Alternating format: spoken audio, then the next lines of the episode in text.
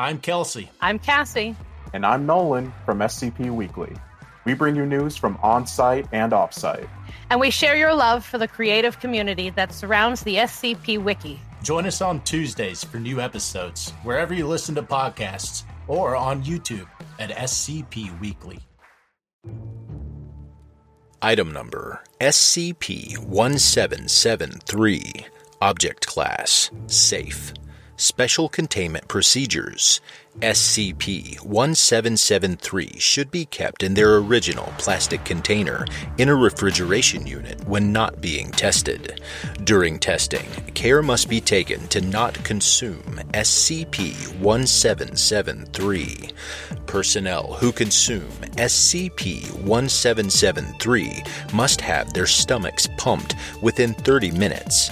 Once every two weeks, 10 grams of dust may be placed in SCP 1773's container, although it is not necessary.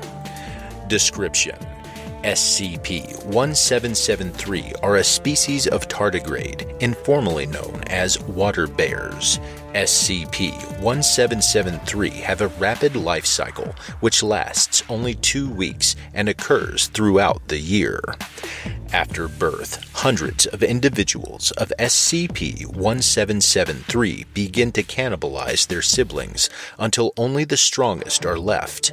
The several dozen remaining individuals quickly mature to a macroscopic size, reaching roughly 2 centimeters in length.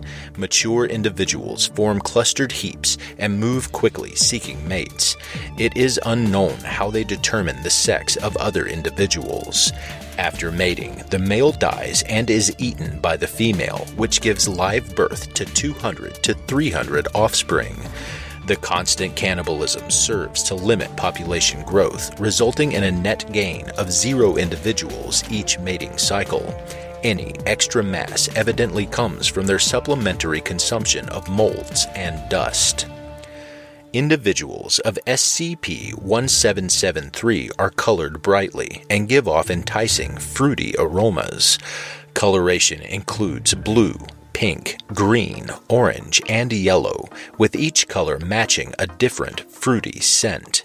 Despite this, they taste bitter and are slightly poisonous to most higher life forms, including humans. This is presumed to be a defense mechanism, though why SCP 1773 advertise it attractively is unknown.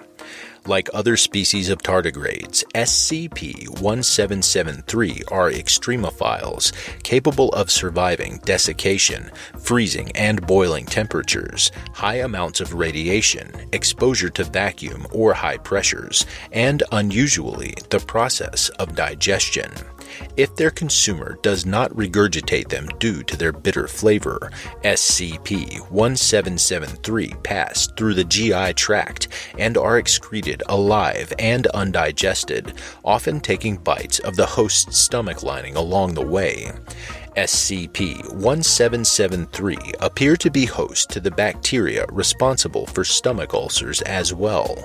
Consumers of SCP-1773 develop a myriad of ulcers in a short time, requiring intensive antibiotic treatment. Testing on human subjects is currently not permitted, but tests to determine SCP 1773's limits of survival are permitted with Level 3 clearance. SCP 1773 were discovered by CDC officials tracing a highly localized outbreak of stomach illness. Subjects were found living in a plastic container labeled Gummy Beeps in a shopping mall candy store in priced at $2.25 for one quarter of a pound.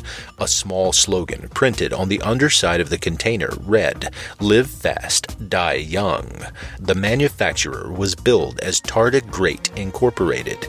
No such company has been found to exist, and the container was free of any fingerprints or DNA which might have led to the producer.